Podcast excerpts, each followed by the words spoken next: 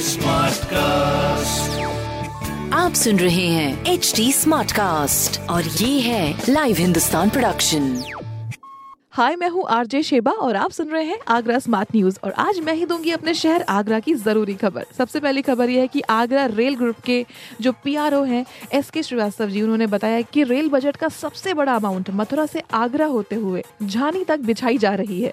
273.8 kilometre लंबी तीसरी line के लिए उसको यूज़ किया जाएगा, जिसके लिए करीब 2508 करोड़ का बजट तय किया गया है। साथ ही आगरा फोर्ट से यमुना ब्रिज के बीच में बन रहे जो पुल है, उसके लिए भी 10 करोड़ का बजट बनाया गया है। तो डेवलपमेंट का काम अभी तेज़ी पर है तो अगली खबर ये है कि नगर निगम ने एमजी रोड के फुटपाथ पर अट्रैक्टिव सीट्स लगाने का काम शुरू कर दिया है। ये सीट स्पेशल इसलिए है क्योंकि ये लाल और हरे रंग के साथ क्लीन आगरा ग्रीन आगरा का मैसेज भी दे रहे हैं।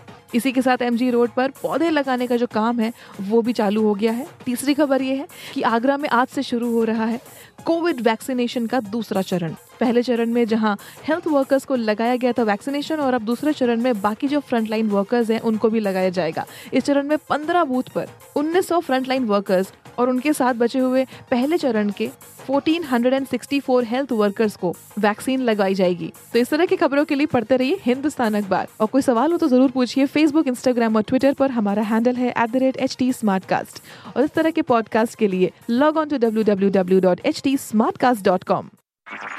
आप सुन रहे हैं एच टी और ये था live Hindustan production smart cast